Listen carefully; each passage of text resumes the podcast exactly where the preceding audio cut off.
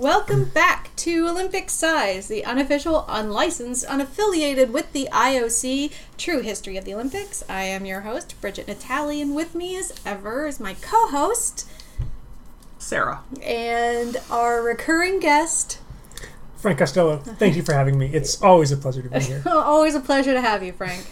Um, especially after you had your epic wrestling match with uh, the three-year-old. In preparation. We, it was to a draw. It was to a draw. That's respectable. He then taught Frank the subtle art of jump hugs. Hmm. Which... That doesn't sound subtle. It's not. Extremely and, similar to tackling. Except it's with love. And I didn't get a uh, shoulder in the throat this time, so it was really a... Extremely a, similar to tackling. A step up from other times I've endured this. Anyway... So when are they putting a jump hug into an Olympic sport? Uh, you know, when my kid starts, is he can lobby for it. He, he'll be ready to go. Give it a couple years. I read that there's actually like the um, the American Olympic Committee is concerned because there's the number of kids between the ages of eight and fourteen who are quitting sports now means that down the road we won't have as strong a field for Olympic sports. Hmm. And they, their recommendation is to chill out and not make them so competitive so early and so expensive so early because the kids burn out and they quit. That's what the Olympic Committee is saying to the, these parents so, have, and organizations. And, and that the, works? Yeah. Has the Olympic Committee met parents of kids who play sports? This, this is the Olymp- this Olympic Committee who deals with Olympic athletes yeah, all right. the time who are like, you guys need to chill. Have the Olympic... Committee been to a t-ball game recently? Junior league hockey? That's where I learned all the swear words that I know. It's from parents at my t-ball games. Anyway. Fun fact. All but of the that swear- was all of the You know a lot of swear words. That was not the case in nineteen twenty-four. We're back to Paris in nineteen twenty-four is where we're going to start. It's the summer games that year. We Last time we did the win- the first winter games, which were in Chamonix, France, and at the time they were considered part of these games, but it, retroactively they split them up. So these are the summer games. Um, and in the first winter games they did not have skeleton, as I recall. No. So they the skeleton no... must be in these games. No. There's no. There's no winter sports in these games. Um... As we mentioned... Skeleton is a staple Winter Olympic sport. I'm getting a look. No, that is. I am agreeing with you. Yeah. I want the winter sports back. Okay, we want... You, you're getting a big bit about equestrian. I, I'm placated. Okay, there was uh, some... Winter con- sucks. There was there was some controversy about the e- equestrian, so we'll get there. There's an excerpt to read, I believe. What? Horse people were mad? It was actually with legit reason, so we'll get there. Um, Did they finally give the horses guns? No, no guns for horses. As we mentioned, and there was, there is a guy who gets shot, all right? Little spoiler there. Somebody gets shot in these games. As we mentioned in the last episode about the nineteen twenty-four Olympics, the I O C produced a comp- comprehensive report of all of the nineteen twenty-one games, winter and summer, but only in French, and as far as I could find, it has never been translated. I did find the French version online in a P D F that I couldn't even, like, run through Google Translate and get, like, some idea of what they were talking about. So, again, I'm cobbling this together from internet sources, mostly Wikipedia, and a couple of books, which we have here, The Games, A Global History of the Olympics by David Goldblatt, and The Olympic Strangest Moments, uh, Extraordinary but True Tales from the History of the Olympic Games by Jeff Tibbles, and we'll be using these a lot as the series goes on. Um, Frank's holding it up like Vanna White. All right, there were a number of countries interested in hosting, but the French were actually actually wanted it this time and managed to beat out the other applicants, including Amsterdam, Barcelona, Los Angeles, Prague, and Rome. I think have all hosted it at least once since then. Hmm. What uh, was the turning point on getting people to want these games? Because it hasn't been that long since we couldn't afford it, or boxing wasn't allowed, or whatever the that was excuses Stockholm. were. Yeah, I. I mean, I really think it was World War One, and then, but then immediately after was Amsterdam, not Amsterdam, it was in Belgium, and they were like, we really aren't ready for this. Right. But they were like, no, you have to have it. So as soon as we're back from war with enough of a breather to rebuild some economies, it's we want the games back. Yeah, we want to be it, on the world stage. Yeah, and I think because at this point, like, it becomes a prestige thing when a lot of these empires are crumbling and there aren't as many opportunities to get that prestige. Mm-hmm. Um, and, and and the Olympics themselves were growing in kind of consciousness and, and respect. And they weren't just like this weird dude's weird hobby. Um, however, some problems in France, including an international crisis following the French occupation of the Ruhr in nineteen twenty-three and flooding in Paris that winter, led to de Coubertin making discreet inquiries to Los Angeles to see if they could fill in at the last minute. Fortunately for all involved, that did not happen. Yeah. Uh, yeah, that didn't happen. Paris got their act together. A couple firsts at these Olympics. It was the first time there was an Olympic village for the athletes. Uh, a col- they, like uh, the Greeks had like uh, dorms or whatever, but right. the, this was like uh, where did people stay before? On them? Their yachts. Oh, uh, there, yeah, there were the guys who stayed on the yachts um, in Greece. I think that was, uh, but there were also they just get like places at hotels around mostly. But bed and the, breakfast. Yeah. I guess it wasn't like a huge to do. It wasn't, yeah. But the, this, I mean, we'll get into how many people were there. Um, they built cabins near the stadium to house visiting athletes. This was like the first time they did that. Um, in Athens, they had them all like in a big dormitory style place, but that wasn't built for it, and it wasn't really like like it is now with like apartments and stuff. Um, Uh, this was also the first time that the Olympic motto Citius, Altius, Fortius was adopted, which is faster, higher, stronger. Um, Paris was much more interested in actually hosting the Olympics this time around and spent approximately ten million francs to do it. The total they took in was about five million four hundred ninety-six thousand six hundred ten francs for a significant loss, despite the fact that there were healthy crowds reaching sixty thousand at times. Now, is that a loss in... Um like box office accounting where actually it's fine, or did they really lose five million dollars to get the prestige? Well, this? francs, so I'm not really sure what the... Ex- I have no idea what the French exchange rate is. Yeah, French dollars. Um, no, I, they lost money. The, very, very few places actually turn a profit on the Olympics. I think... Has it ever happened? Los Angeles managed to... Well, they didn't have to build anything, that's, right? Yeah. That's the thing. If you don't have to build anything, you can actually make a profit off of the Olympics. But there are very few places that have enough uh, It's facilities. Just Los Angeles. It's just Los Angeles, basically. And everywhere that has previously hosted an Olympics at this point should, no, in theory, they, be able to reach... They don't keep stuff up. It would cost money. And yeah. you don't need to... Like, they're not maintaining that stadium they built in the middle of the Amazon. That's probably burning to the ground as we speak. yeah, yeah. Most of those places are, um, well, they're out of date by the time the Olympics come back. Because it'll go decades in between. Mm-hmm. I mean, places don't host them that frequently together. That's a fair point. There's that one stadium in Greece that's like several thousand years old and it's carved out of marble that they'll use, but that's... Uh, special. like, so what I'm hearing is if we built every new stadium out of marble, they would maintain maybe. their ability to be in Yeah, use. Because you just got to polish it up and fill in the cracks. Yeah, it it yeah. really doesn't take much once you... Because that was the one that was filled in and was like a goat field, and then they found it, and they were like, oh, we should dig this. Oh, this is nice. like, polish it up. we might keep this. Yeah. uh, but yeah, um, but yeah, other than that, and then like the stuff they just have in Los Angeles, most places, and most places don't have the kind of sports culture we do. Like they'll have the big soccer stadium, but that's about it. You mean football?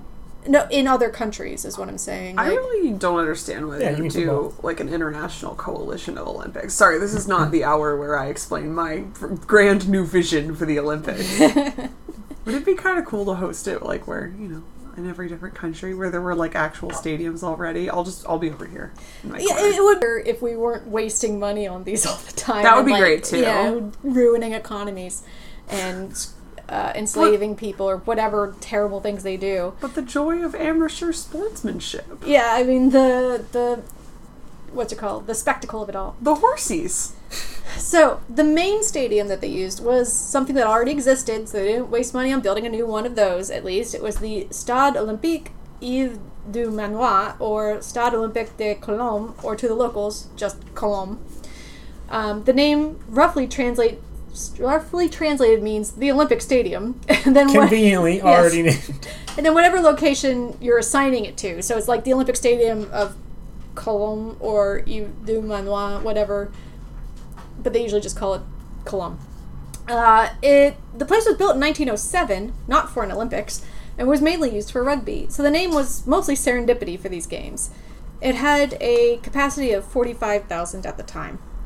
Uh, there were forty-four nations represented at these games and one thousand journalists reporting on them. The Olympics were really coming into their own as a cultural event.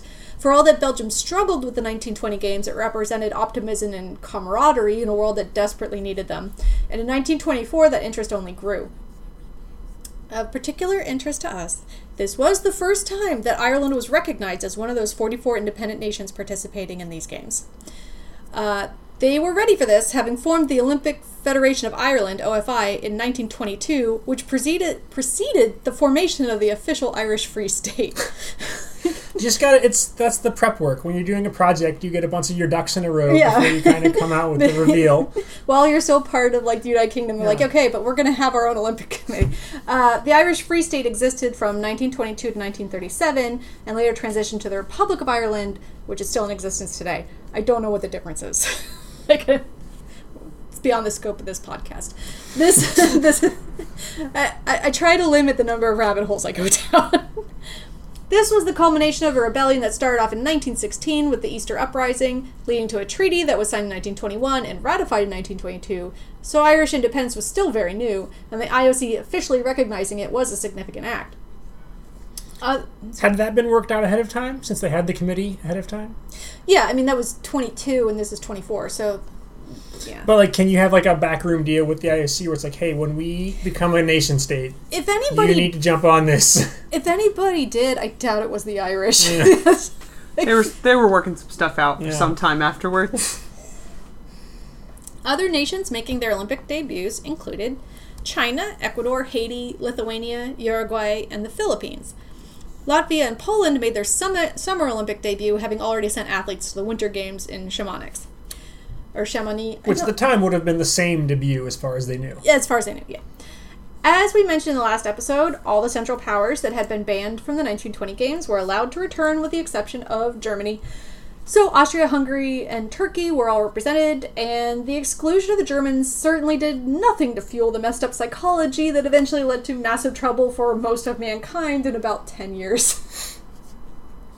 It's fine. Uh, there were three thousand eighty-nine athletes competing in these games, one hundred thirty-five of which were women, in one hundred twenty-six events.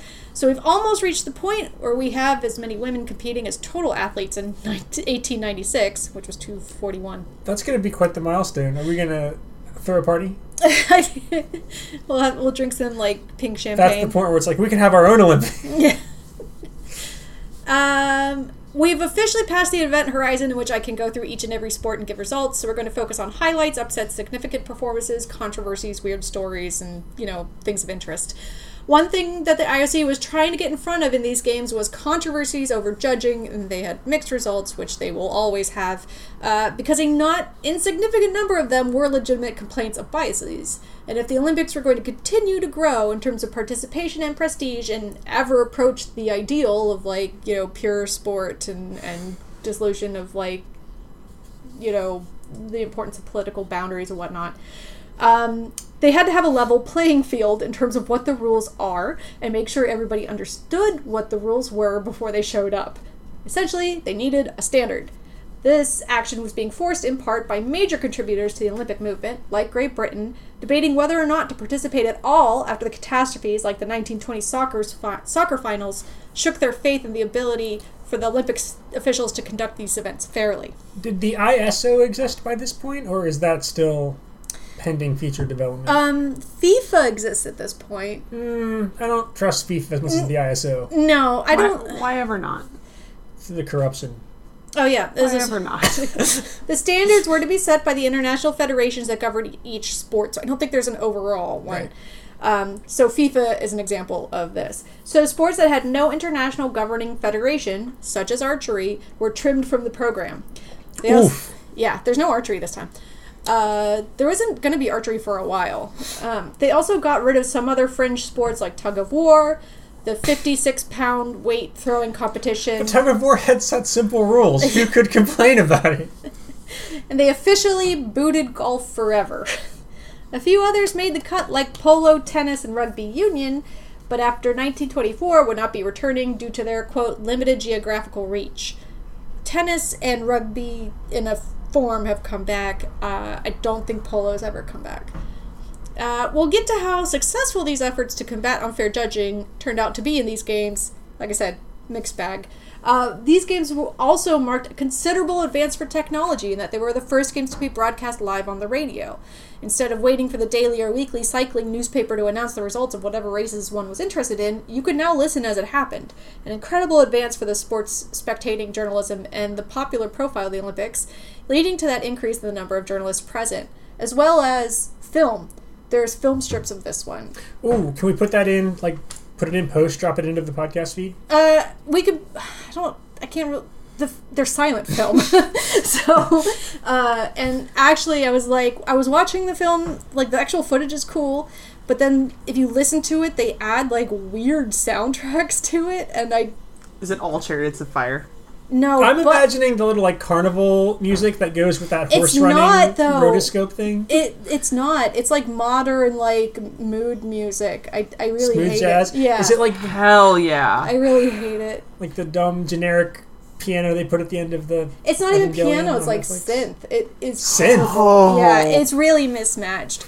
So, yeah, but it is cool that you can see the film of this. And I'll, I'll, I O C has a lot of these. And I uh, Are they uh, public domain? Host, yeah, they're, I, I think they're hosted on We can on make YouTube. Our own version with better music. That's we true. We can drop in whatever It's all Chariots of Fire. Yeah, that's fine. I don't think Chariots Thrash of Fire metal. Is public domain.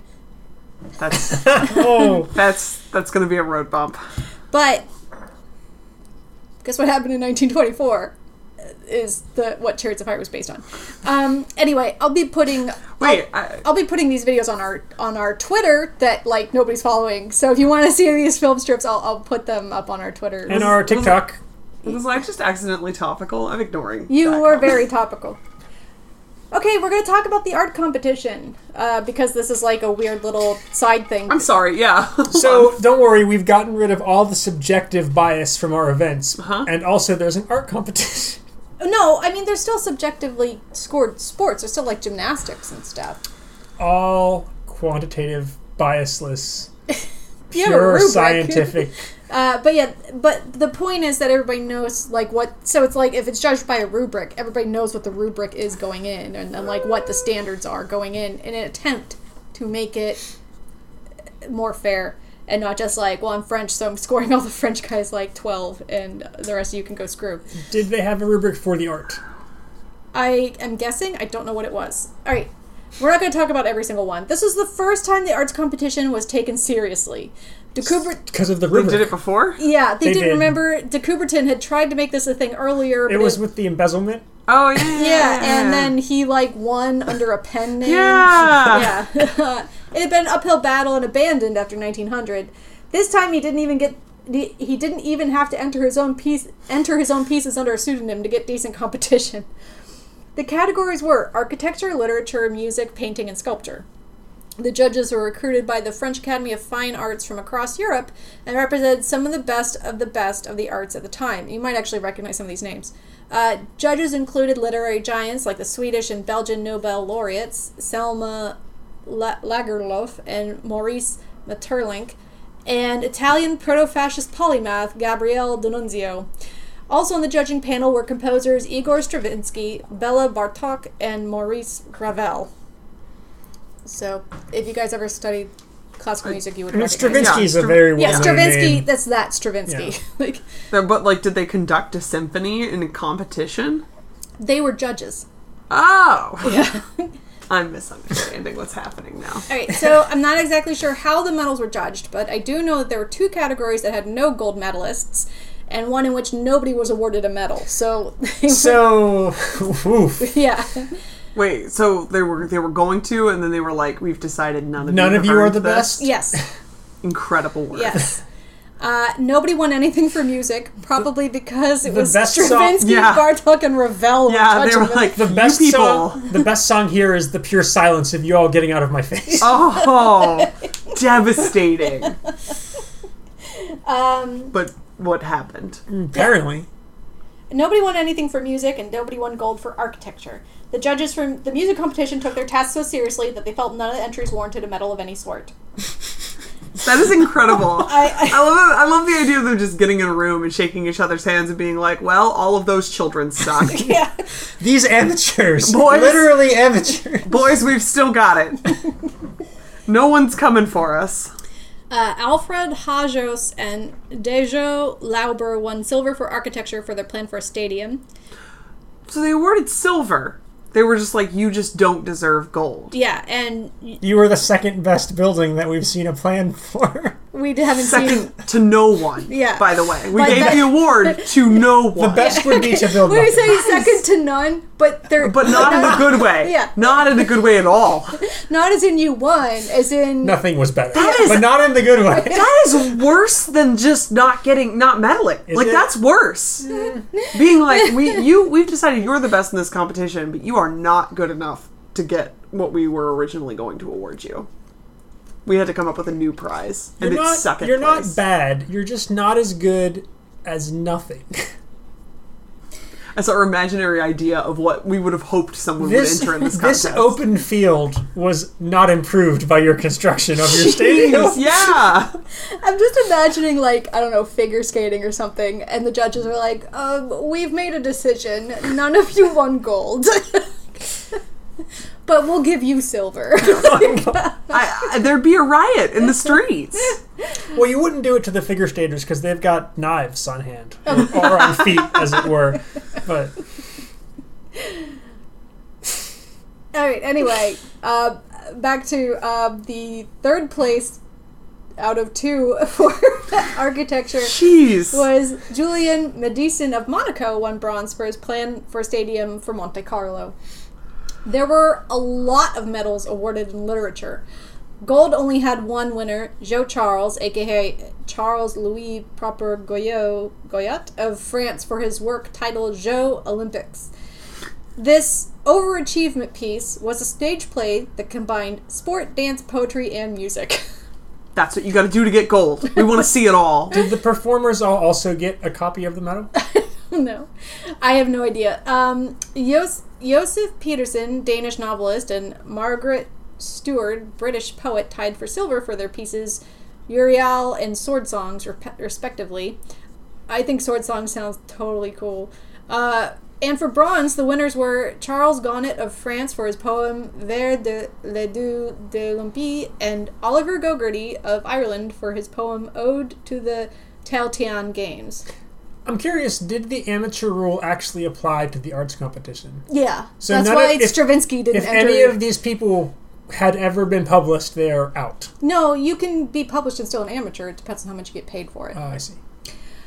Uh, Jean Jacobi won Luxembourg's first official gold medal. Because remember the marathon runner in nineteen hundred won. Turns out he was from Luxembourg, but they won't recognize that. Uh, first official gold medal in painting with his triptych titled Corner, Depart, and Rugby. Uh, Jack? He did a painting about sports? Yeah. They all. These are all sports. Oh, it all has to be sports. Yeah, it's an Olymp- it's the Olympic arts competition. Oh, I'm... Please continue.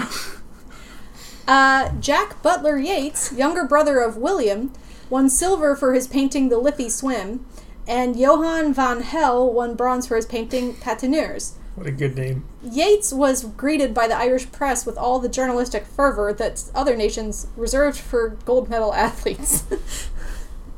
Sculpture had one gold medalist and one silver medalist, uh, Konstantinos Dimitriadis of Greece for his piece Disco Bowl Finlandais, and Franz Heldenstein of Luxembourg for Vers l'Olympiade.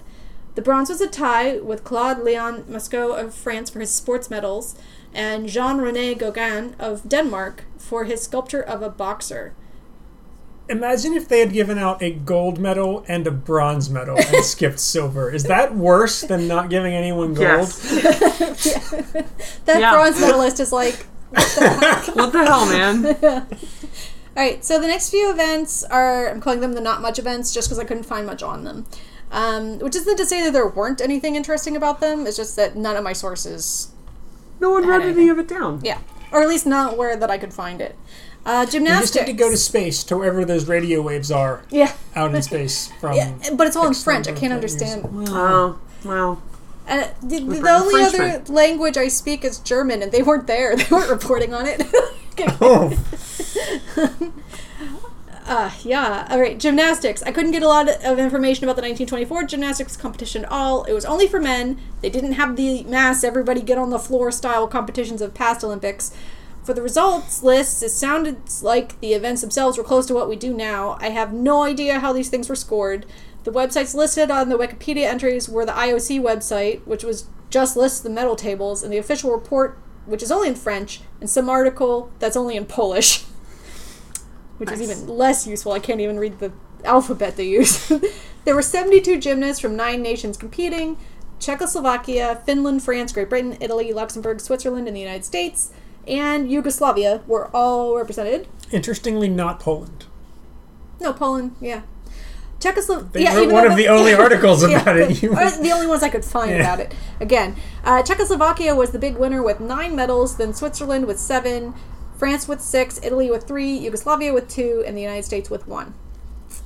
Uh, so, good year for the Czechs and the Slovaks. Uh, modern pentathlon was the same as in earlier years, the format being competitions in fencing, swimming, equestrian, shooting, and a foot race. The fencing portion being an épée round-robin tournament. The equestrian portion is show jumping on a horse randomly assigned twenty minutes before the competition, so you don't know the horse. Is that how horse sports work? No. It is in modern pentathlon, which is supposed to mimic what an officer does on the field, where you just get a horse and go is what, what is they were trying to do. Is that how horse wars work? We don't do horse wars anymore, so who knows?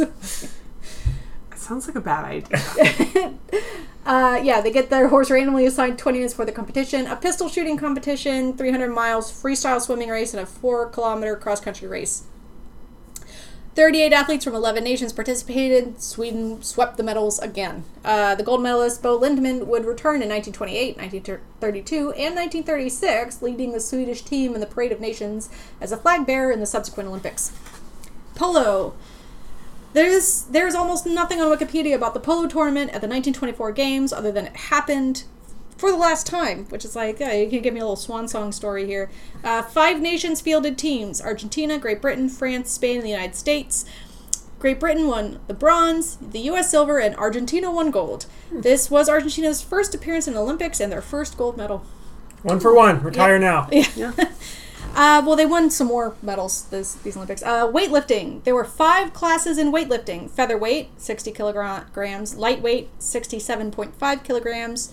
Middleweight, seventy-five kilograms. Light heavyweight, which is eighty-two point five kilograms. And heavyweight, eighty-two point five kilograms and, eighty-two point five kilograms and up. Only men participated. There were sixteen nations represented by one hundred seven athletes. This event went to the Italians, who won three medals, all golds. France did well with two medals, both golds. Austria won four medals, but they were three silvers and one bronze, so that's considered not as good as what France and Italy did. Estonia won three medals, Switzerland two, and Czechoslovakia won one. There were seven rowing events at the nineteen twenty-four Olympics, all for men only. Single sculls, double sculls, coxless pairs, coxed pairs, coxless fours, coxed fours, and eights, which are coxed.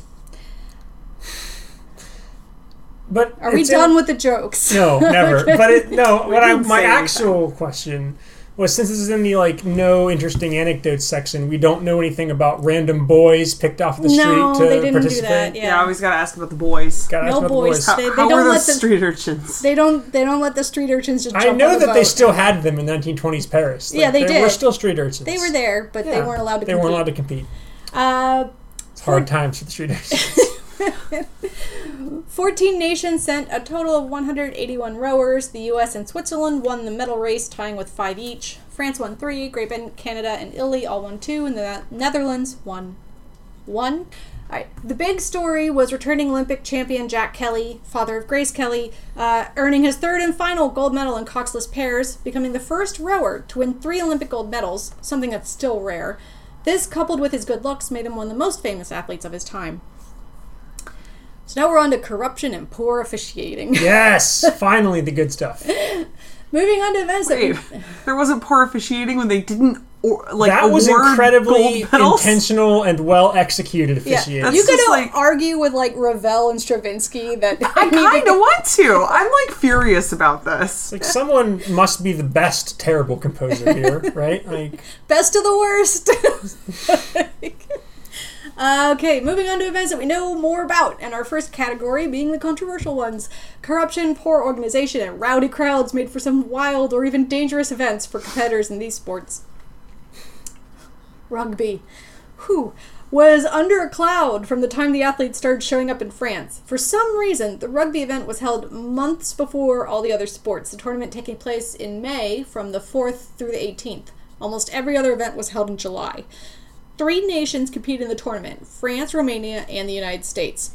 You remember from the Antwerp episode, the Americans were the returning champions. France was still annoyed about the unexpected defeat and were absolutely confident in the weeks leading up to this tournament that European champion France would easily steamroll over Romania and America and reclaim their rightful place as Olympic rugby champion. According to the American team member Norman Cleveland, they were looking for a punching bag. We were told to go to Paris and take our beatings like gentlemen. Are you allowed to punch in rugby? I'm not familiar with the rules. Uh, I mean, nobody can see what you're doing in the scrum. That's fair. Uh, the American team were a ragtag bunch. Seven were returning members from the nineteen twenty team. The other fifteen were college football players who had never touched a rugby ball before they started training a few months before the games. They trained in Oakland, California with coach Charlie Austin, who hoped that they would make up for the lack in ability with sheer brute force. Hmm. If you're going to pick a sport to try to do that in, rugby Rugby's seems a good one. Plausible. Yeah. When the time came, it was a six thousand mile journey from California to Paris by train, bus, ship, and ferry, and it that uh, took weeks. Yeah, this uh, is still before commercial flight. When they got to France on April twenty-seventh, they were held up in customs for somewhere between six to twelve hours, depending on the source. I've seen both. Uh, and eventually got so frustrated with the delay that they formed a scrum and forced their way off the ferry. Through customs? Through customs. Isn't that an act of war? Uh, they didn't uh, let that escalate there, I guess. They didn't cause an international incident, but the press was not amused, dubbing them, quote, street fighters and saloon brawlers. Paris authorities canceled previously arranged matches uh, against local clubs and confined the Americans to a practice field. There was essentially a weedy lawn next to the... Confined the Americans to jail for fighting their way through customs. Uh, but they wouldn't let them practice on any of the fields except for this one weedy lawn right next to the hotel they were staying at. Frustrated by this, the Americans broke into the Stade Colombes and practiced there without permission, which only annoyed the French more. The French easily won against Romania with a score of sixty-one to three, which pleased the local fans. The Americans were set to play their first game in the tournament against Romania the following week and wanted to film it. The French refused, as a French company had been given exclusive filming rights for the entire Olympics. There was an argument over which, which Brit- British referee would be officiating. The Americans threatened to walk out if they weren't allowed to film the match against Romania, and eventually were permitted for historical and educational purposes only. Right before the match, despite a French security guard standing watch, somebody broke in during a practice session and stole four thousand dollars worth of cash and valuables from the American team. So that security guard was, was four thousand dollars richer at the end of the day. Or it was split up. The take was split up with his crew. Uh, the press published a- articles challenging whether or not various American team members were actually amateurs. The Americans couldn't venture out in Paris without people insulting and spitting on them. Well, that's normal Parisian for American tourists, right? Even American expats in Paris were keeping their distance. On May eleventh, the match against Romania finally happened. A crowd of six thousand Parisians were absolutely... or the crowd of six thousand Parisians... were absolutely rooting for the Romanians, but they didn't have a lot to cheer for. The Americans won thirty-seven to nothing, and even the hostile pre- press had to admit they did pretty good. The rose-lined path to a French gold was looking less certain. To add to the mess, the Americans got kicked out of their hotel for, quote, boisterous behavior. That doesn't sound like us at all. It doesn't sound like a rugby team either, does hmm. it? Uh, forty thousand spectators showed up for the May eighteenth match between France and the U S that would decide the new Olympic champion. The preparation for what was guaranteed to be a rowdy crowd included a high wire fence had, that had been built around the perimeter of the playing field. It's a cage match! Pretty much.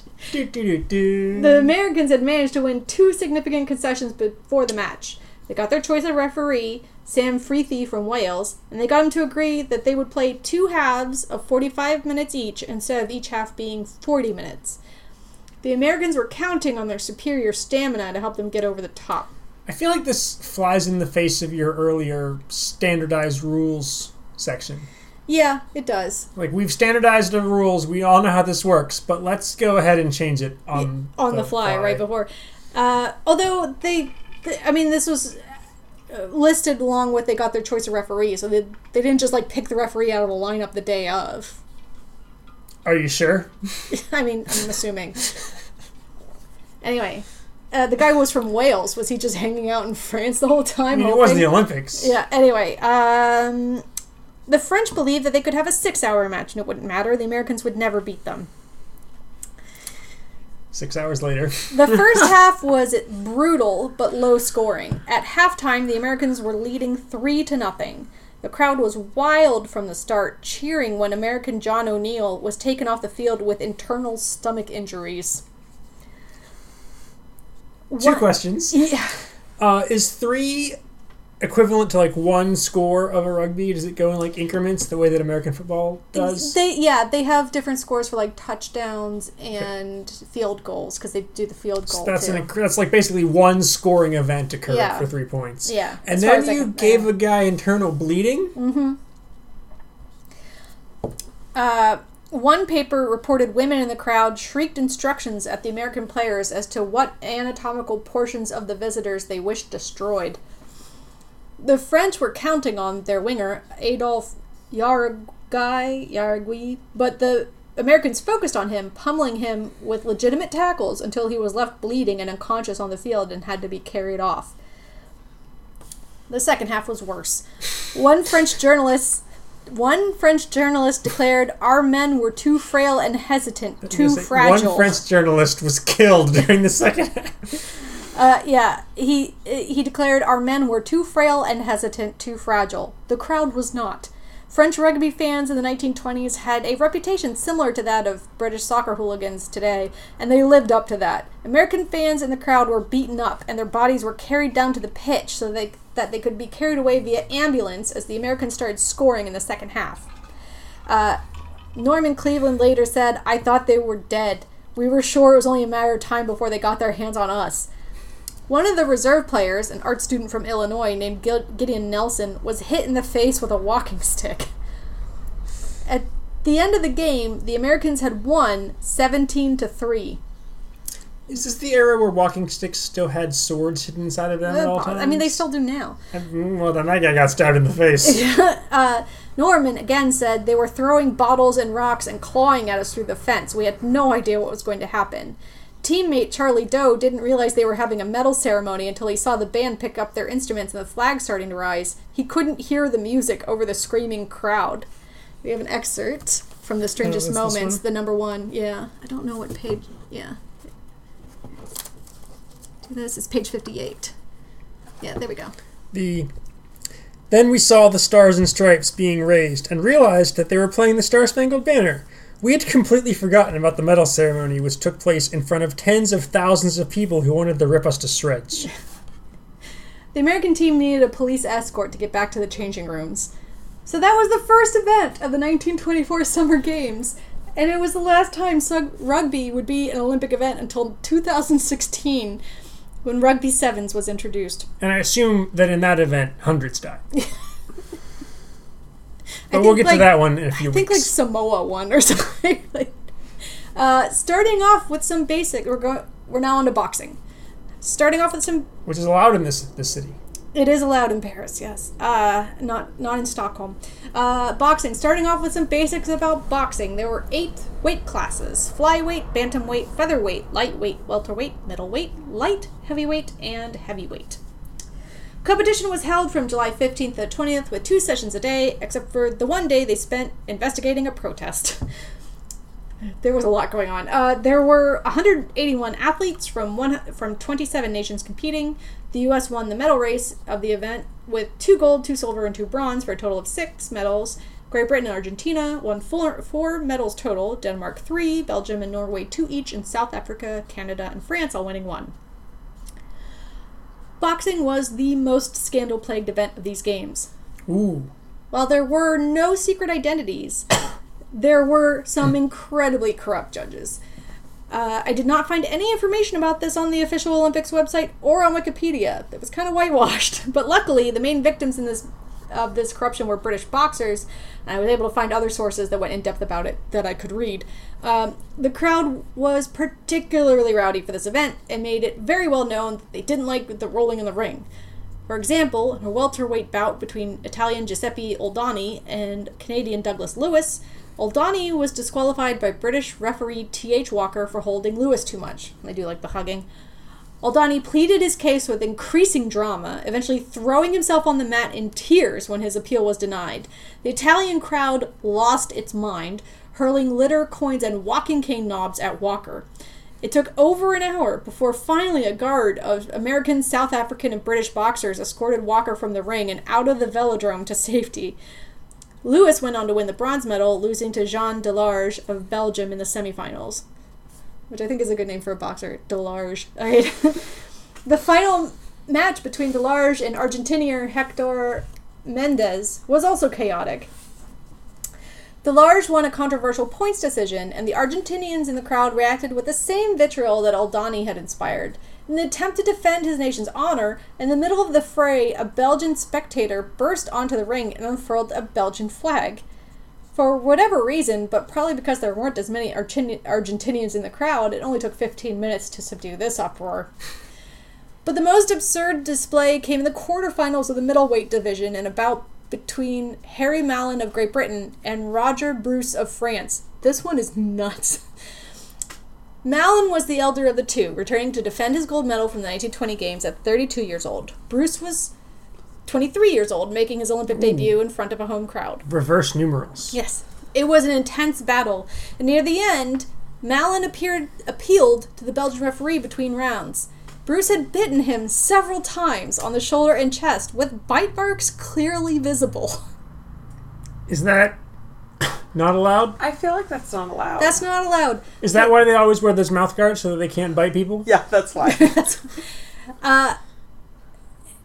The referee ruled that Mallon had not been bitten, despite, like, the tooth marks on his chest, okay. and refused to call off the match. To spectators, it appeared as if Mallon comfortably won on points.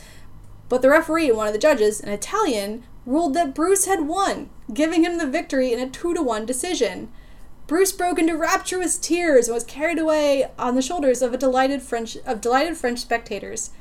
A, a Swedish ringside official, I O C member Oscar Soderlund, who wasn't one of the judges, he wasn't the referee in the match, he was, like, just sitting at ringside, saw the bite marks and filed a protest.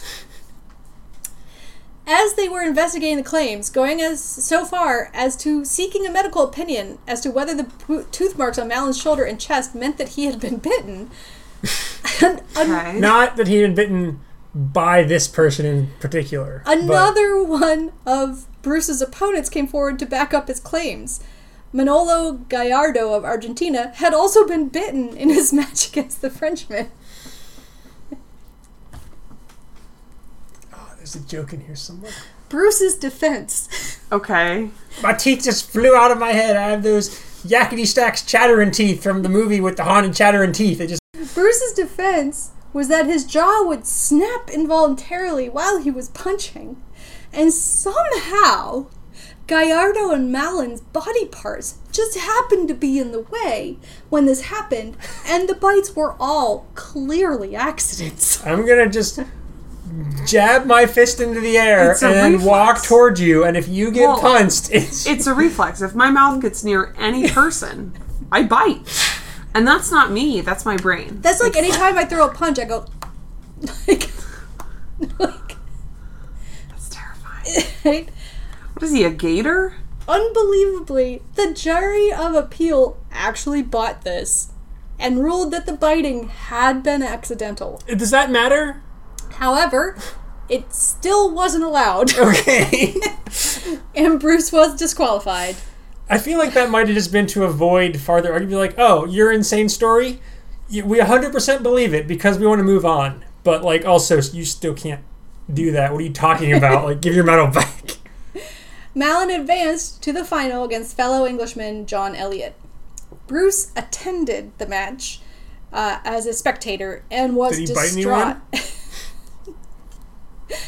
His countrymen lifted him up and tried to carry him into the ring so he could compete.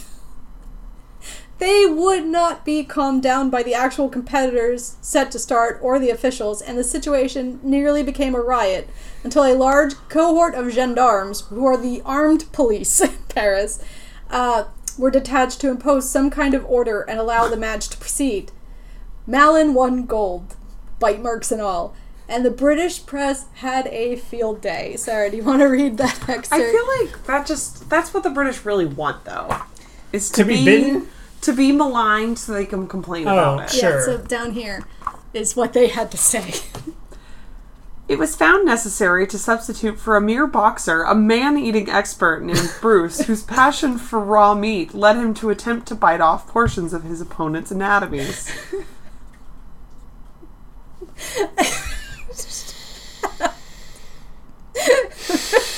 Long pig. I'm gonna take this one. You can read the equestrian one too when we get there, because that's what's next. Equestrian. Wait, did the horses try to eat anyone? No. No, that guy ran and tried to bite a horse. As he was jumping over. I just think, at what point do you think he was like, you know what? I'm gonna eat a horse. I know what I'm gonna do. I know how I'm gonna win this. Maybe it's, it's not even like this is how I'm gonna win. It's this is the only time I can how eat you, someone without getting how arrested. Do you, how do you get to the point where you're like, I'm gonna bite this guy, and I'm not gonna do it once. I'm gonna do it twenty times. He had bite marks on him, like, and the judge was like, "No, you don't." Yeah, I know, but like, I'm talking about the guy who bit him. That's what was his deal? How did he get there? I have a lot of questions. Uh, standing on a metaphorical pile of chewed opponents. Yeah, like did he do? Did he bite people before? Like I have a thousand questions. I don't think you start biting people in the Olympics. I feel like if you're training, you had to have done it before. Yeah, and they were like, "It's fine. You just do it. It's fine." And the judges are always like, "We didn't see anything." I guess, which is the craziest thing. If, I mean, bite marks aren't really like.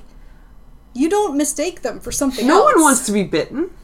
And I feel like, like nobody wants to fight this guy. Yeah. I'm very upset. He just got a bunch of like forfeitures on his way up to the Olympics because everyone was like, I'm not going to get bit by this lunatic. He probably has rabies. Oh, man. Ooh. All right. Equestrian. I'm going to quote directly from the Wikipedia entry about what equestrian events were held at the nineteen twenty-four Olympics. Horse jumping, but the kind where you jump over the horse. The equestrian events at the nineteen twenty-four Paris Olympics included... horse diving? In- eventing, individual and team medals, show jumping, individual and team medals, and dressage, individual medals. Vaulting was not included this year. What about jousting? Wah, wah. Did you guys ever watch that movie about the girl who did the horse Wild thing? Hearts Can't Be Broken? Yeah, there was like a Twitter thread about that the other day, and I had forgotten about that movie until exactly that moment, and I was like, oh my god. There was like a series of Disney movies for kids set during yeah. the Depression. Yeah. And there was like that, and The Rocketeer, which uh-huh. was also really good. So No, there, there were good there were good Disney movies when we were kids. Anyways, that movie rules. That does It rule. was good. It was. That's a weird sport. It was very There weird. wasn't anything else to do during the Depression. It was high diving horses. That's weirder like, than you know vaulting. What? We're going to throw horses into some water and see what happens. We're going to put a lady on the back. It's like a small man-made like Doug Little jumping pool. Oh, it's would, terrifying. Yeah, that they would make this horse jump into off a high dive. It's uh, horrifying. Horses, notoriously brave animals. Who love to fall from great heights. Climbing up the ladder and then jumping off a high dive. How do you teach a horse to do a ladder? All right, I'm sorry, I'm getting off. How do you teach a horse to do any of that? Anyway, that wasn't happening here. But watch Wild Hearts Can't Be Broken. It's great. That's free. That's a free recommendation. Free rec. There were seventeen nations competing in these events, including five teams in all three disciplines, France, Sweden, Belgium, Switzerland, and Czechoslovakia, with a total of one hundred eleven entries and one hundred twenty-six horses. I don't know why there were extra horses. You need some spare horses. Gotta have, you gotta have some spares. What if the guy from the boxing tries to bite one of your horses? True, that yeah. guy will die, because the horse will kick him in the Depends face. Depends on which part of the horse he tries to bite. Horses in Don't both, bite the back. Uh, horses in both jump, jumping and eventing were required to carry packs of at least seventy-five kilograms or one hundred sixty-five pounds. I'm sorry. It, it makes them jump better? I don't know. No, it makes it much harder for them yeah. to jump. I know, talking, I know. The problem was sorry, how much did they weigh? To prevent the horses um, from just jumping into this into space. one hundred sixty-five. You gotta weigh pounds. Him down. That is insane. So uh, they had a person and one hundred sixty-five. It was pounds like two riders on him, yeah. Although the and they were making them jump. The rider didn't weigh one hundred sixty-five so pounds. Fun, well, yeah, but fun fact, that is really bad for a horse's back. Yeah, uh, I don't think they. That's why you need those spare horses. This was the twenties. They just got back from the war. They had like horse gas masks. I know, but I'm just like that is that is the worst thing that you could do. Do you want to? Do you want to get a horse we, with a sway back? Because you're going to get a horse with a sway back. You know how we just talked That's about? Why there's spare horses. We just talked about how they have horses jumping off of frickin' high dives into like ten foot pools. Yes, that's like, better for their health. Those horses will only have busted legs. These horses will have busted backs. Thank you. Frank gets it. That's why we've got spares. Civilians were permitted to compete in the show jumping competition, but most of the competitors were military officers anyway. I'm sorry. They just let anybody in? No, civilians. Before all... Uh, sorry. Oh, the, right. Okay. The city's burning Got down. It. Is it? I don't no, know what that is. That's where I live. Heading towards Frank's apartment. Mm. Um, R I P Frank's apartment. uh, but yeah, so you didn't have to be a military officer to compete this time, but most of them were anyway. Uh, the show jumping course was very challenging, and not everybody managed to make it the whole way through.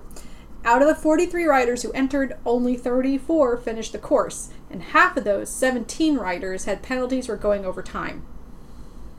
Were they allowed to use their own horses, or were they assigned randomly? No, they were allowed. It's the only the modern pentathlon okay. where you have a random one. There weren't any major scandals as far as I could find, but there were elements of the dressage competition that were poorly considered that led to frustration on the part of all the athletes. There was a time limit on dressage, which is not done anymore. They were permitted ten point five minutes, or ten minutes, thirty seconds, and docked points if they went over time. The first few entries blew past the time limit, and later riders just skipped parts of the course to save on time. There were five judges on the course, but they all sat together on one side of the arena, which was sixty by twenty meters.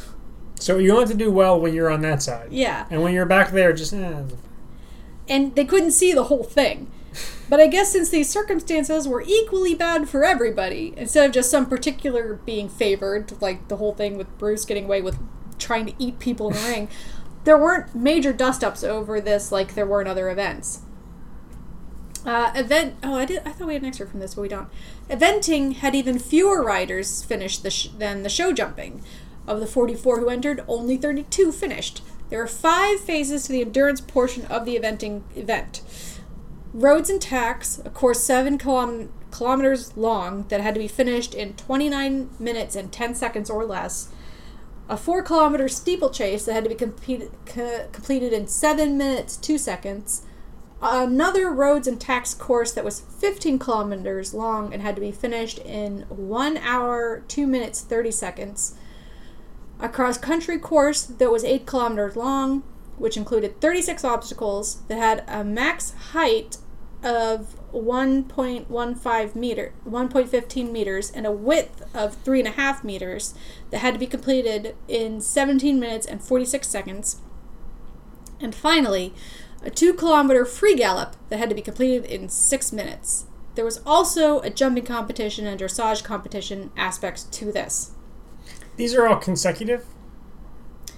I mean, I don't think they were all on the same day. Oh, okay, okay. Uh, uh, and okay, I feel like horses can run. What do you say, seven k in twenty-seven minutes or something?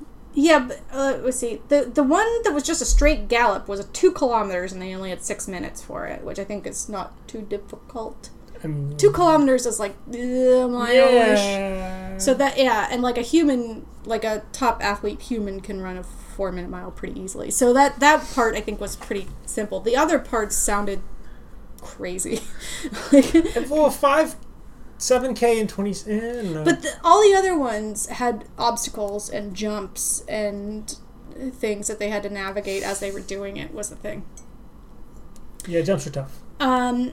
Eight riders were eliminated during the, this endurance event. One during the jumping test, and three just didn't bother showing up to jumping, which was held the day after the endurance test. The medals were spread pretty wide in equestrian. The big winner was Sweden, winning four medals. The Netherlands, Switzerland, Italy all won two, and then Denmark, Poland, Portugal, France, and the United States all managed one each.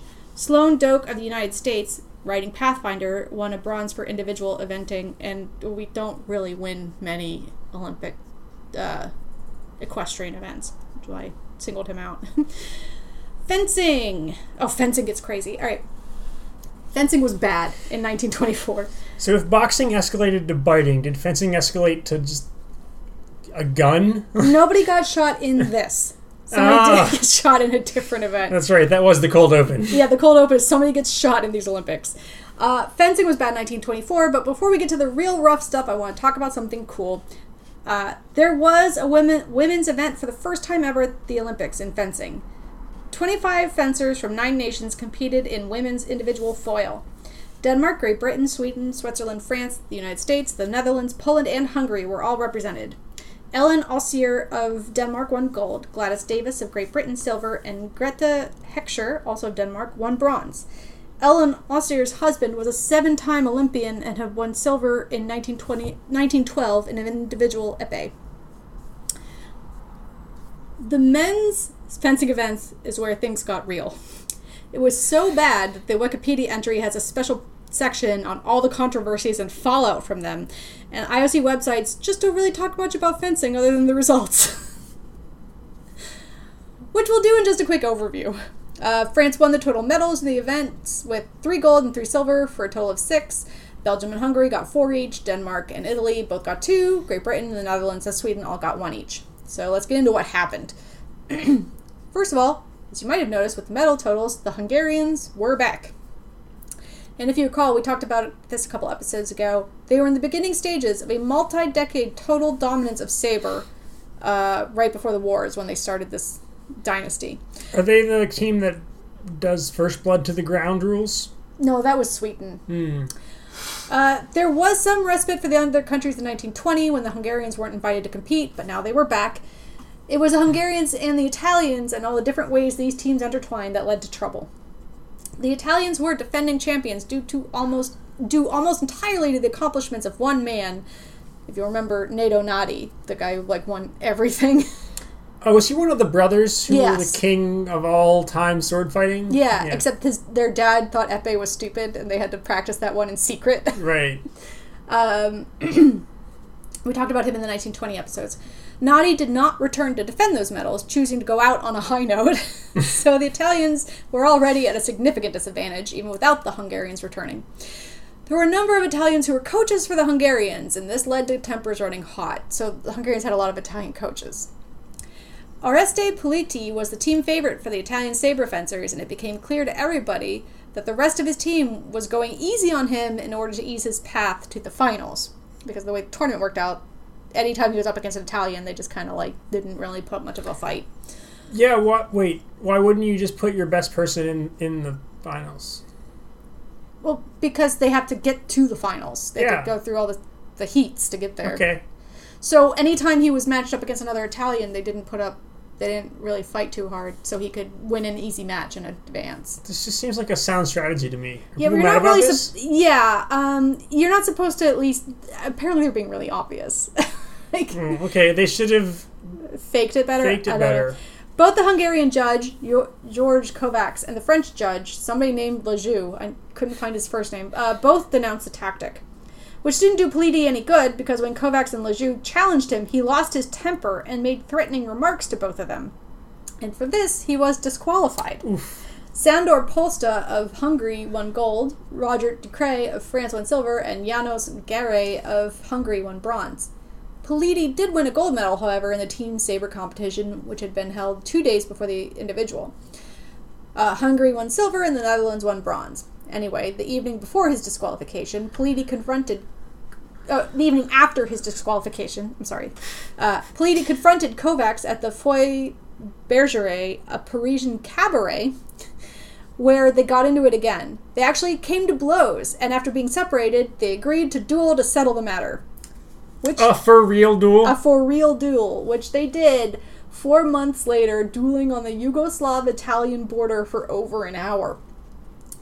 The result was that both men were seriously injured, the duel was called off, and they both lost. This was not the only duel. The other was between a man named Adolfo Contor- Controni and Giorgio Santelli. Both were Italian. It's unclear exactly how Controni came to be involved, as sources are not consistent as to what his actual job was. He was either a fencing critic for an Italian newspaper or the coach of the Italian foil team. Santelli was the twenty-seven-year-old son of Italo Santelli, the sixty-year-old coach of the Hungarian Olympic team. There was a scoring controversy, which makes me think that Controni was a coach and not a journalist, but the matter was to be settled with a duel. The younger Santelli invoked the code duello in order to fight in the place of his father. It was held in the town of Abrazia, which is near the Hungarian border, and fought with heavy sabers. This duel did not last as long as the other one, and was called off after only two minutes when Santelli scored a significant blow on Controni's forehead. With a sword. Yeah. With a, with a heavy saber.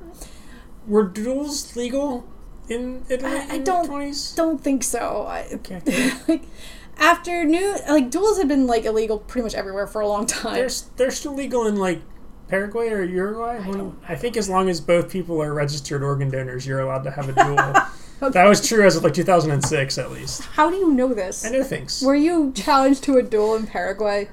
No. I don't speak Spanish. I only took Spanish for four years in high school. All right, you're not going to say on the record. I get it. After news of the impending second duel reached the British press, they lost it. The British had been restive against the Olympics for months, thinking the entire thing too corrupt to work. The fact that there were no now open conflicts growing out of the Olympics were considered a terrible risk. This is barely six years since the end of the First World War. But at least we know that when the duels are happening, nobody's, like, corrupt and taking a fall in a real duel. Like, they're both gonna honestly compete. Yeah, but, I mean, also, the World War One was kicked off by a relatively minor event. So they're not... Mm. And all these guys are nobility. That is... It was an assassination. It was, but, like... That's would just it, a... Would it make much of a... really one-sided duel. A minor assassination. Uh, you can hear the anxiety in this excerpt from the Times, from an article titled, in all caps, No More Olympic Games.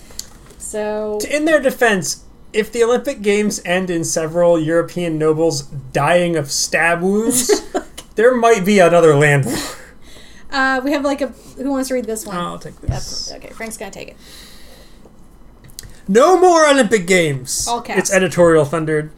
Miscellaneous turbulence, shameful disorder, storms of abuse, free fights, and the drowning of national anthems of friendly nations by shouting and booing are not conducive to an atmosphere of Olympic calm. Disturbances of this kind, culminating in open expressions of national hostility, might conceivably end in worse trouble than the duel which, it is feared, may take place as a result of the personal quarrel in which a Hungarian and Italian fencer have allowed themselves to become involved. The peace of the world is too precious to justify any risk, however wild, th- however wild this idea may seem, of its being sacrificed on the altar of international sport. So...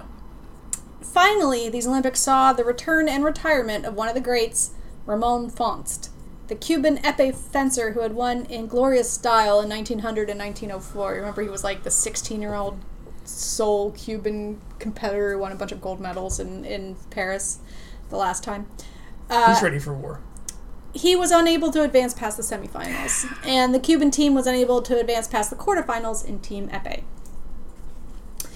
For all the drama at the boxing and fencing competitions, and for all the drama in wrestling competitions in the past, do, do, do, do. This one went relatively smoothly. The events were Greco-Roman and freestyle wrestling, broken down into seven weight classes for Greco-Roman and six weight classes for freestyle. A total of two hundred twenty-nine wrestlers from twenty-six nations competed. Finland utterly dominated, winning sixteen medals. The next closest in the medal table was the U S, with six. Switzerland won five, Sweden four, Estonia and Hungary won two each, And France, Belgium, Great Britain, and Japan all won one medal. We're going to talk about this Japanese wrestler because it's pretty interesting.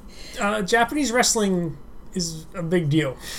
Well, this was before it was a big deal. Mm, seems it's going to be a big deal pretty quick. Yeah, it is. It is, but this was before that. This started it? Yeah, we get into that. Um, the Japanese wrestler was a man named Kat, Katsutoshi Naito. He won Japan's only medal at the Olympic Games, but the only reason he was competing for Japan at all is an unfortunate one in American history.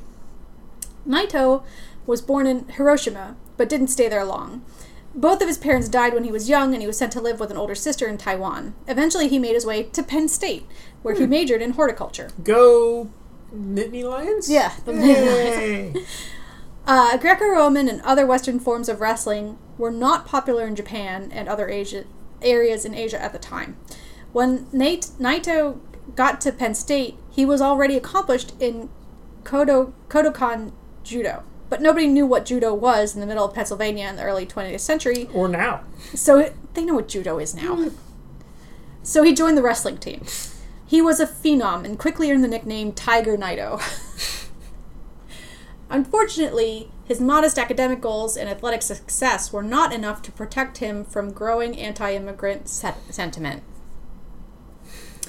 The situation at Penn State was so tense that the rector invited Naito to live in his house instead of stay in the dorms. Then the Immigration Act of nineteen twenty-four, also known as the Asian Exclusion Act, made it so that Naito was ineligible for the Olymp- American Olympic wrestling team. Just as the Americans were largely uninterested in judo, Japan at the time was largely un- uninterested in Western styles of wrestling, preferring judo over Greco-Roman. But because that was what Naito had been training in, he joined the Japanese Olympic team as a freestyle wrestler. While training on the ship from the United States to France, he injured several fingers, but still managed to compete and come in third. His bronze medal was the only medal Japan won in nineteen twenty-four. After the Olympics, Naito opted to return to Japan.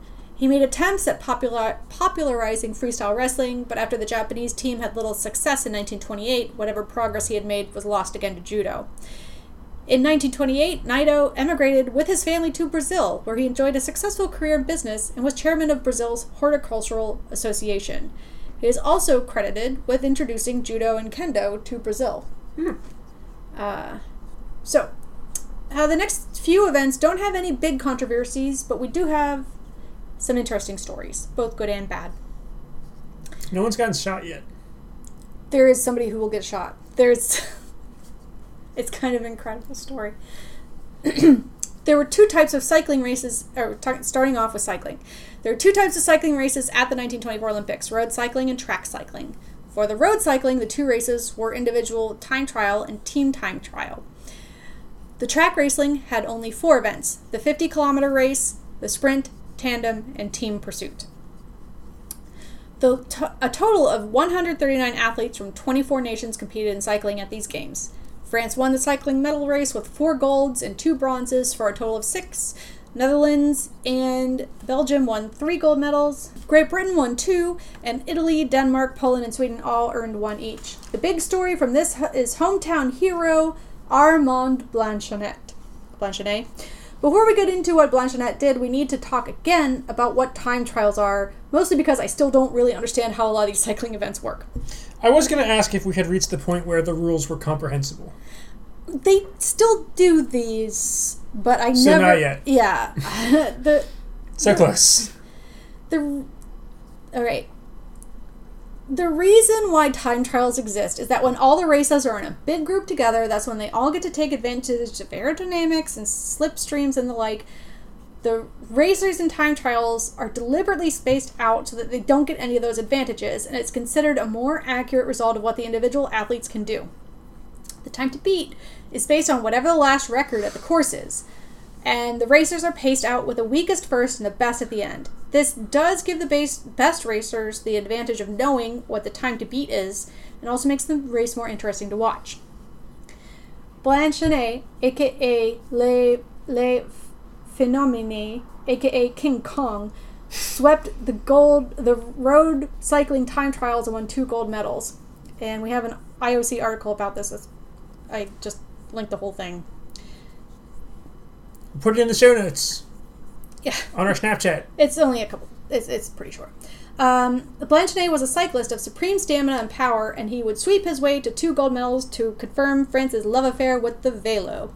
First, there was the individual time trial raced over one hundred eighty-eight kilometers through the leafy suburbs of Paris, starting and finishing in the Stade Olympique Yves-du-Manoir, or the Olympic Stadium. The sophisticated backup teams supporting cyclists now were a long way away in those days, and many of the competitors set out on their journey as burdened with equipment as a jungle adventurer.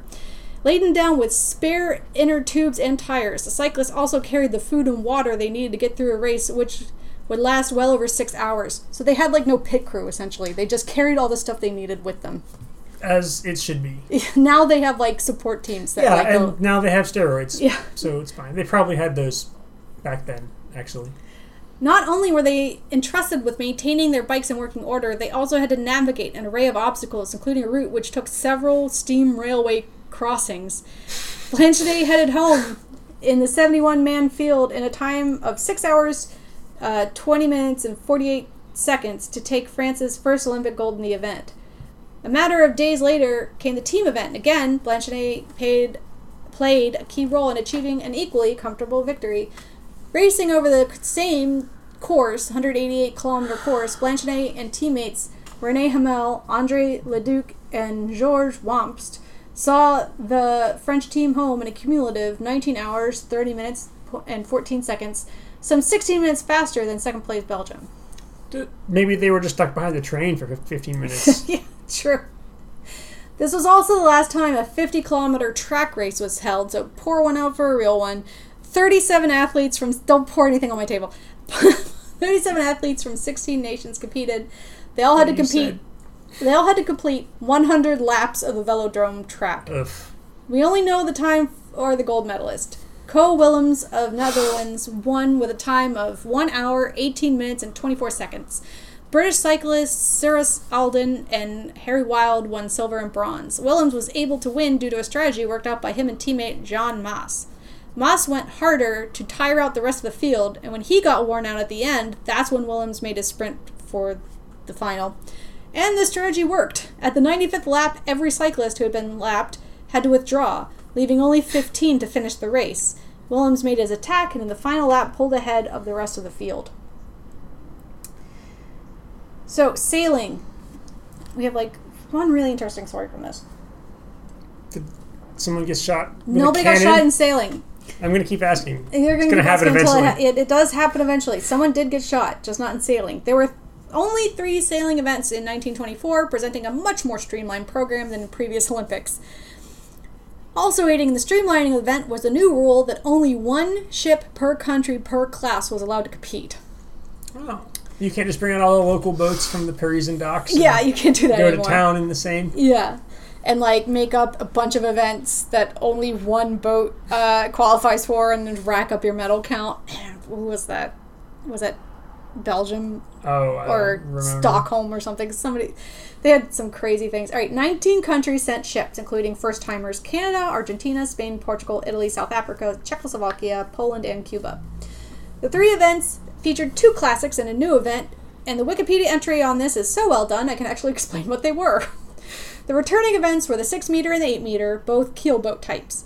The six meter ships had three sailors, and the eight meter ships had a crew of five sailors. The new type was the French national monotype, a dinghy that only had one sailor on its crew. Doing their Viking ancestors proud, Norway won the medal race in sailing with two golds and a silver. Every other nation that managed to win a medal got one each. Belgium, Denmark, Great Britain, France, Finland, and the Netherlands.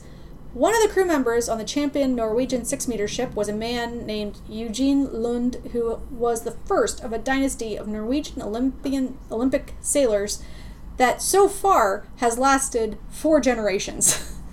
So, we'll be hearing about this family again in nineteen fifty-two, nineteen sixty-eight, and two thousand. Sailing. And twenty twenty-four and twenty thirty-one. Yeah.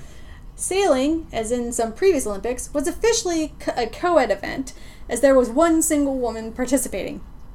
And she's such an impressive person that we're going to talk about her. Ella Mayert. She was not only a member of the six meter Swiss ship, she was also captain of the Swiss women's land hockey team, or field hockey Land hockey as opposed to the sea hockey. They called it land hockey, yeah. Uh, and was an international skier. But it wasn't until the nineteen thirties, when she retired from international sport competition and started traveling, that she found her calling. She became a travel writer. Her first book, Turkestan Solo, One Woman's Expedition from, I think this might be my autocorrect screwing me up, Tenshan to the Kizil Kum, detailed her journey from Moscow to Turkmenistan and Uzbekistan in nineteen thirty-two. She, ran four, she wrote fourteen books and created four documentary films in total, all about her travels through mostly mostly through the Muslim republics of the U S S R and parts of Asia. Today, her books, including her evocative photography, are conclu- con- hey, Mimi. She's interested in this, uh, are considered important historical records of these places. She didn't just sightsee, she was sent specifically to places like Manchuria in nineteen thirty-four to report on the Japanese occupation. She was awarded six different accolades for her journalistic work. Her last trip to Tibet was in nineteen eighty-six, and she died in nineteen ninety-seven at the age of ninety-four. Shooting. Is this where someone gets shot? Please say no. It would be way funnier if it's something else. It's, it's shooting. It's shooting? It's ah. shooting, but... It's still a good story. A total of two hundred fifty athletes from twenty-seven nations competed in the ten shooting events at the nineteen twenty-four Olymp- Paris Olympics. Notable firsts included Haiti making their Olympic debut. They won a bronze medal for team free rifle. Uh, when it was all said and done, the U S A was number one for shooting in these games. Woo! U S A! U S A! uh, winning nine medals total, with five of them gold. The next highest medal winner was Norway and Sweden with four each, then Great Britain and Finland with three, France with two, and Hungary, Canada, Denmark, Switzerland, and as we said, Haiti, all with one each. There were no brawls in this event like there were in fencing or boxing. It was for the best, considering the whole firearm thing, but there were some noteworthy events and competitors. The Swan dynasty of Sweden saw its swan song in these games. Alfred... you don't have to laugh that hard, like dumb joke. Alfred Swan had competed... Mimi, Mimi appreciates me. Alfred Swan had competed in nineteen oh eight, nineteen twelve, nineteen twenty, and nineteen twenty-four. This was the first time he competed without his father, Oscar. He won the last two medals of his career in running deer double shots and team running deer single shots, winning a bronze in each. This brought his career total to nine. Three gold, three silver, and three bronze. Ole Lilo Olsen of Norway had a shorter career, but actually won more gold medals than Swan. This was his final Olympics as well, having competed in nineteen twenty and already winning three gold medals. He didn't quite repeat, winning a silver in the team one hundred meter running deer and double shots competition, and golds in one hundred meter running deer single shots and one hundred meter running double deer double shots. Um, Is that the, you have two shots to kill a deer? Yeah, I think okay. so. And it's not real deer. They're like Again, fake that's, deer on a track. I mean, we've established that it should have been, but yes. yeah. American Lieutenant Sidney Hines won gold in the free rifle team event, shooting a perfect fifty, which would have been noteworthy enough on its own, if not for the fact that partway through the competition, a Belgian rifleman got into a heated argument with a referee. During the course of this argument, the Belgian threw his rifle on the ground. It discharged and hit Hines in the foot. So that's a crime. Yeah, uh, Belgium didn't medal in the event, but the guy who got shot scored a perfect fifty and won the gold medal. Uh, did he, I like to imagine, did he get shot in the foot like while shooting and just kept shooting? I guess. France won silver and Haiti was the bronze medalist in that event. Finally, the strangest story out of these Olympics came afterward, when one of the gold medal winning members of the American Team Clay Pigeons team, Bill Silkworth, got into some trouble. Or to be more accurate, he already was in trouble. Legal trouble, but not for shooting a guy. No, nope. That happened before, and that no, he was didn't. He fine. wasn't. A, he was, wasn't shooting. Bill Silkworth was a stockbroker, getting into the business in the early twentieth century. By nineteen twenty-four, he had several terms as the president of the Consolidated Stock Exchange of New York under his belt. Huh. The nature of what he did is pretty complicated, the way that stock exchanges can get complicated when people are committing fraud, and uh. So like when, Bitcoin? Yeah, or when people, oh, I have it written, when people get creative with the accounting in order to make it look like when they have money, when they don't. So like mortgages? Yeah, so I'm just going to quote a bit from the Wikipedia entry about him. Silkworth aggressively and successfully pursued new business for the exchange, and his career as president president reached its peak in February nineteen twenty-two, when all trading records at the exchange were broken, ensuring that Silkworth, not New York Stock Exchange President McCormick, was the talk of Wall Street. So he was already like a competitor to the New York Stock oh, Exchange. Oh, sorry. Records were broken as in the best. Not records were broken as in all of the recording devices have ceased to function. Yes. Which is what I thought you meant for a no. second. Uh, Silkworth resigned on June twenty-first, nineteen twenty-three, after an investigation into consolidated insider corruption discovered irregularities in his personal finances. During the Olympics, he was in the middle of what was called a, quote, long vacation. That's called fleeing the country. Yes. But this resignation and retreat from the business was not enough to keep him out of jail. In fact, during the competition, he was still dealing with legal troubles. Another quote, after he and seven others were indicted in late May nineteen twenty-four for connection with the bankruptcy of Rainer, Nicholas, and Truesdell, he pleaded not guilty on May twenty-ninth, nineteen twenty-four, while held on eight thousand five hundred dollars bail. His counsel, this was like a month before the games, his counsel... Philip C. Samuels was asked that the trial be postponed until September, as Silkworth expected to sail on May thirtieth to take part in the trap shooting contest in the Olympic Games. Prosecutor Peter F. McCoy instead asked for the trial to begin in August for when it was scheduled. I'm, I'm really picturing the arguments like, Your Honor, he's not a flight risk. I mean, okay, he's going to leave the country, but we know where they're going to be, so it's just, not like a flight risk. He just it's, wants to compete in the It's Olympics. A flight guarantee to this place where we can bring him back. There's going to be plenty of journalists. He was convicted in November nineteen twenty-four of mail fraud, lost his first appeal in February nineteen twenty-six, and the second in April nineteen twenty-six. He then spent three months in jail, getting out early, and claiming that the whole prosecution was in fact retaliation for his support of the Strauss bill. It wasn't. He was a crook. I don't know what the Strauss bill is, but he was definitely a crook. Yeah. So, this was not the last time Silkworth would see the inside of a courthouse, even if his stockbroker and mail fraud days were behind him.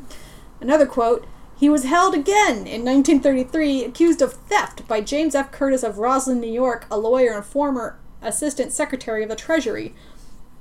According to the suit, Curtis authorized Silkwell to sell a motorboat at the best possible price in November nineteen thirty-two.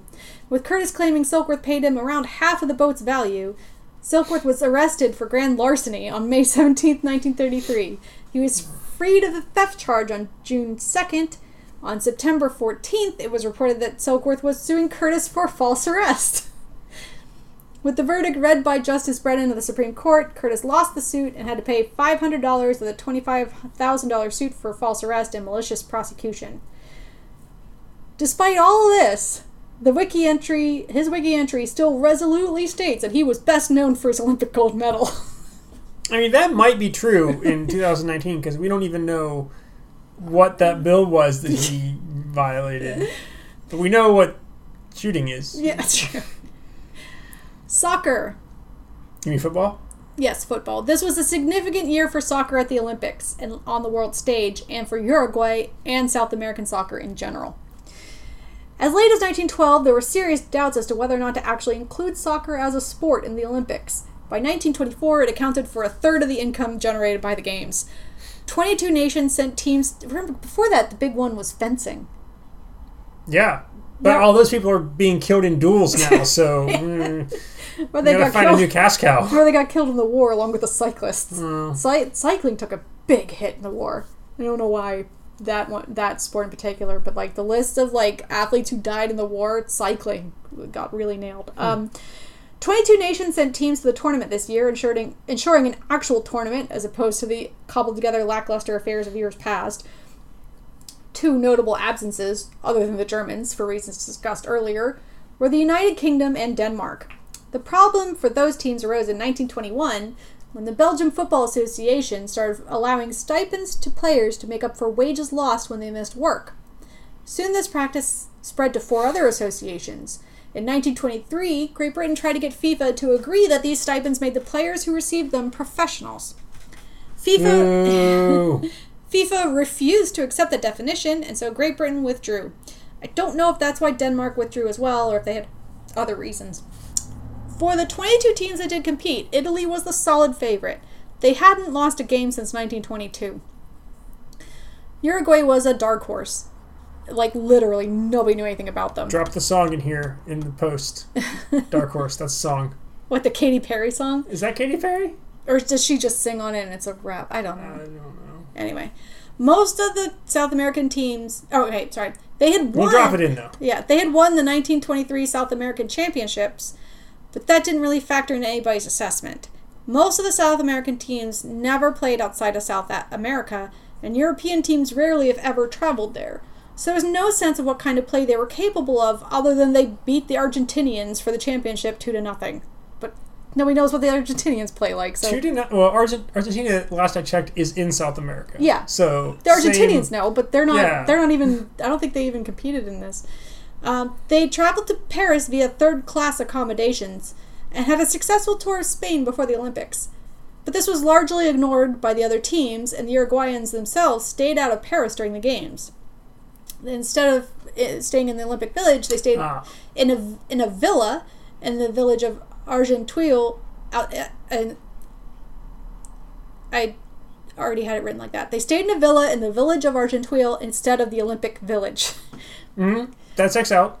Also important, they brought a doctor and a physical expert with them who monitored the team's health and made sure they were all in excellent condition before the tournament began, which was... That's basically cheating. Was not common practice at yeah. the time. Except for that strychnine guy. That yeah, guy strychnine was a doctor. guy. Yeah, that guy. That That's the kind of medical care these guys usually got. Uh, when they, they won their first game in grand fashion, smashing Yugoslavia seven to nothing. Ooh, although that's that, a high score for football. Yeah, although that wasn't the biggest upset or the biggest point spread. The highest score was Switzerland, who won nine to nothing versus Lithuania. And the biggest upset was when Sweden won eight to nothing versus reigning Olympic champion Belgium. Another upset came in the second round. Egypt had a bye in the first round and progressed to the quarterfinals after beating Hungary three to nothing. Which is not expected. Okay. Uh, the U S even made it past the first round, beating Estonia one to nothing before losing to Uruguay three to nothing in the second. But the Uruguayans brought something other than just goals. One guy, Pedro Patron, would score seven goals throughout the tournament by himself, which is w- more than entire teams put together managed to do. They brought a style and level of technical skill to the game that bl- just blew the spectators and press away. And we have an excerpt from the games, page one twenty-two. What are we looking at here? The most dangerous games. Is it four? Yes, it's over here.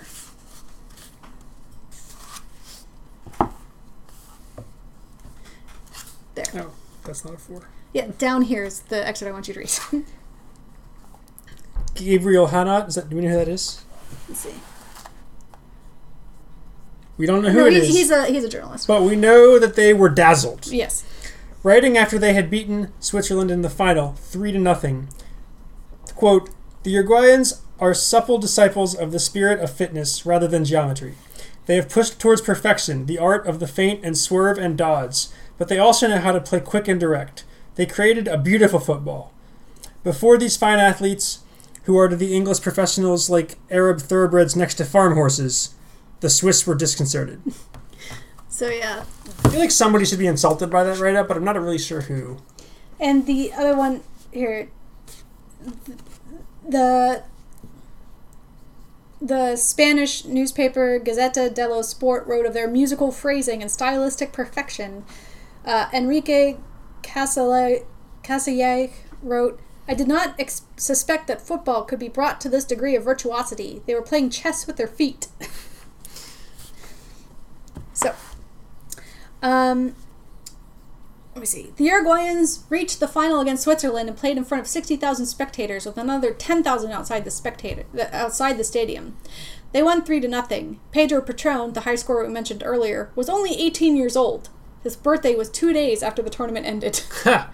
And that was a great party. He is still the youngest male soccer play, soccer Olympic gold medalist. The lap that the winning team takes after the end of the game, sometimes called the Olympic turn or the lap of honor, was invented by the Uruguayans as they wanted to salute their appreciative audience.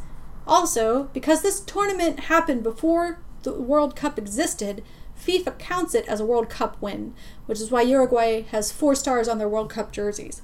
Hmm. Um, and there's like the whoever won in nineteen twenty-eight has the same thing. Sure, I mean we'll give it to them. They won a bunch of football, so. And it was a FIFA-run tournament before World Cup. Oh right, right, yeah. right, right, right. So there's some crazy stories from uh, nineteen twenty-four, uh, uh, nineteen twenty-four tennis. Uh, first, did anyone get shot? Nobody got shot in tennis. We already passed the shot. The guy Just who got shot one. won a gold. He scored a perfect score in shooting after getting shot in the foot. You don't need to shoot with your foot. You need to have a, a good stance to shoot. Apparently you don't. He managed to have Demonstrably, one getting you can, shot. No, he had one anyway. Like, anyway. Um, tennis, nineteen twenty-four. First, it was the debut of Chinese Olympians, with four athletes from the Republic of China entering the men's competition. All of them withdrew before the tournament, and I don't know why, but that was the first time Chinese athletes attended the games and participated in the opening ceremonies. We've accomplished our goal. We've been in the ceremony. It's time to go home. Let's go. Uh, twenty-seven countries sent one hundred twenty-four athletes to the tournament to compete in five events. Men's singles, men's doubles, women's singles, women's doubles, which they hadn't done before, and mixed doubles. The tournament took place over a week of competition from July thirteenth to July twenty-first. This was another event where the Americans did exceptionally well. They swept all five gold medals. The French were expecting to do better, even though they came in second in the medal race with four total, three silver and one bronze. Great Britain won three medals, and Italy and the Netherlands won one each. The French press was, press was bitter over the American triumph, publishing headlines like, America first, the rest nowhere. That sounds like an American headline. But the most interesting story out of the tennis tournament, and one of the most unlikely gold medalists ever, was Richard Norris Williams, a k a. R. Norris Williams, a k a. Dick Williams. Williams was born in Geneva, Switzerland in eighteen ninety-one. His father, Charles Duane Williams, was a direct descendant of Benjamin Franklin. Hmm. Williams enjoyed a privileged upbringing, attending boarding school in Switzerland, and was fluent in French and German. He began playing tennis at twelve years old. He was mainly coached by his father. He won the Swiss championship in nineteen eleven at the age of twenty. A year later, while traveling first class to America, Williams and his father boarded the R M S Titanic. Heard of that. There was a movie about it. Yes. For the rest of this, we're just going to read directly from the Wikipedia entry. Uh, Williams also gained fame as being a survivor of the R M S Titanic disaster in April nineteen twelve. He and his father, Charles Duane Williams, were traveling first class on the liner when it struck an iceberg and sank. Shortly after the collision, Williams freed a trapped passenger from a cabin by breaking down a door. He was reprimanded by a steward who threatened to uh. fine him for damaging White Star Line property. Great. You took a story about the Titanic and made it even more aggravating and depressing.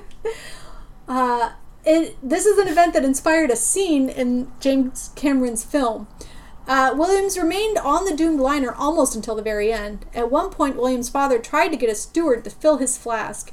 The flask was given to Williams and remains in the Williams' family.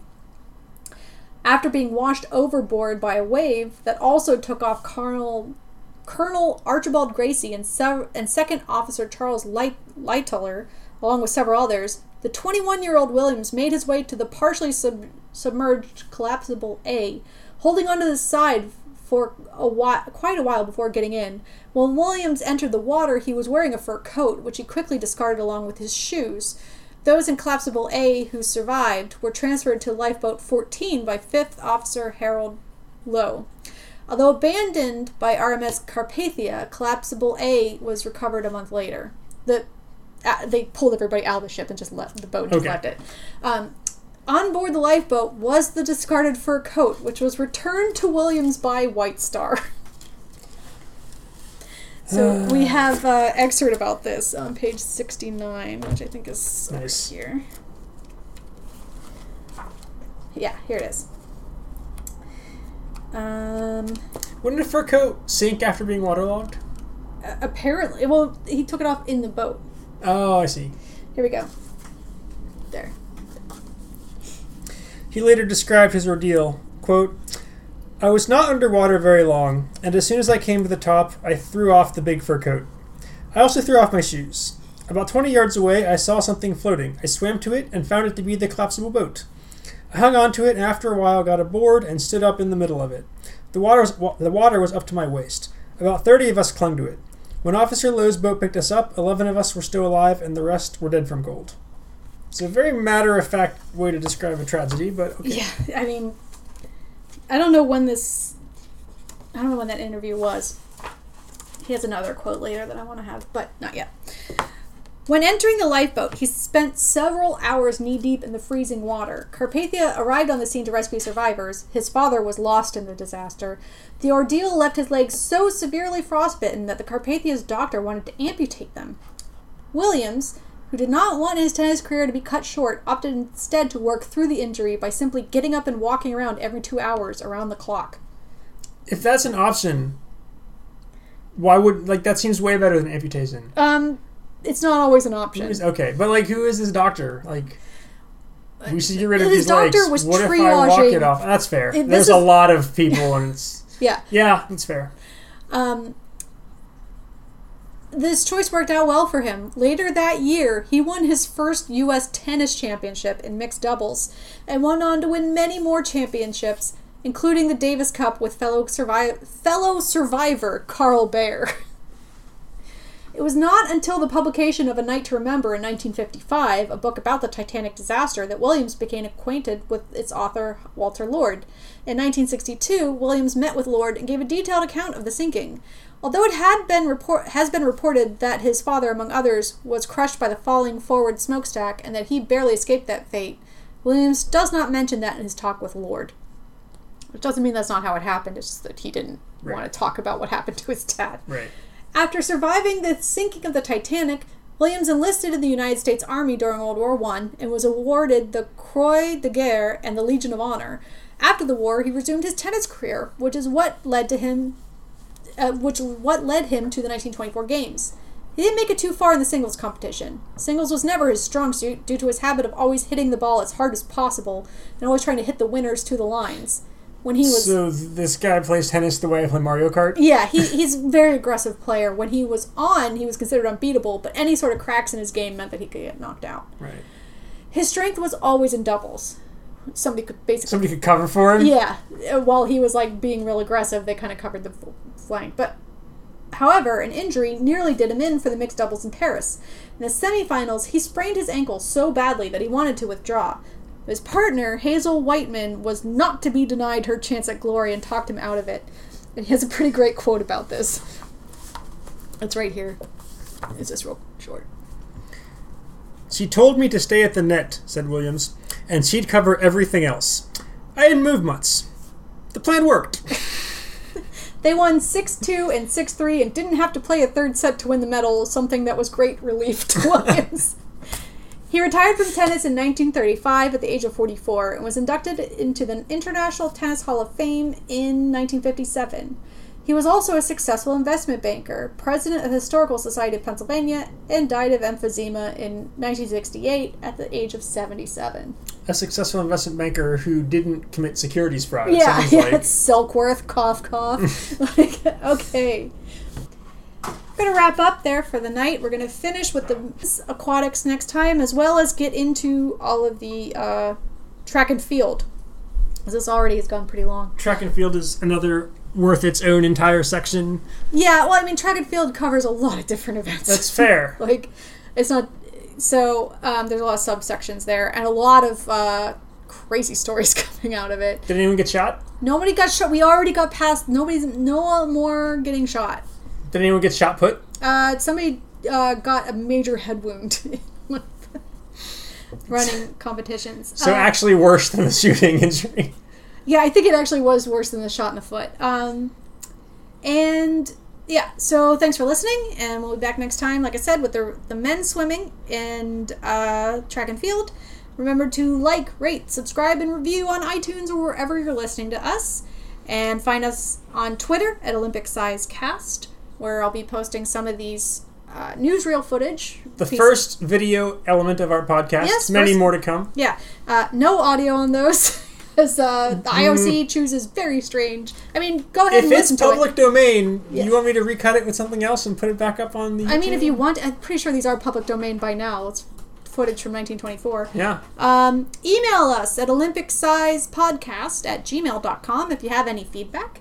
And uh, we'll hear you next time.